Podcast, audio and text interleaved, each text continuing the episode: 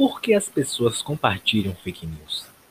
Segundo o levantamento feito por veículos de comunicação, como a Folha de São Paulo, as páginas de fake news têm maior participação dos usuários de redes sociais do que as de conteúdo jornalístico real.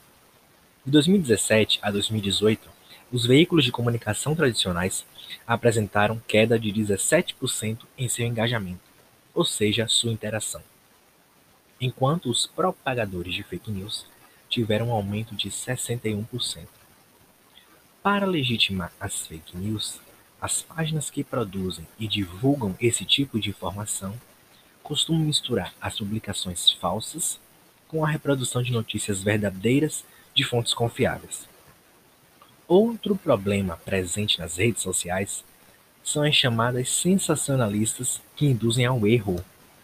Quem deseja espalhar um boato pode retirar de contexto um dado ou declaração para usar em seu título ou no texto de sua postagem.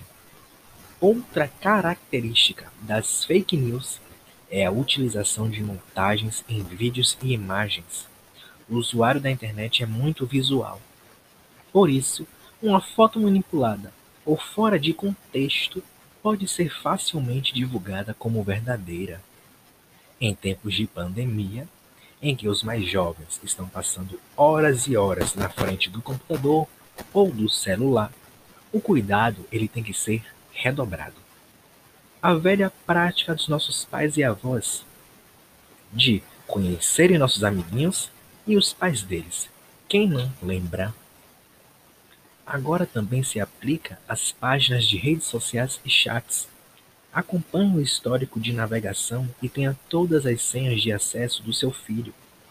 Deixar uma criança navegar à deriva na internet é como deixá-la desacompanhada em um shopping ou um parque.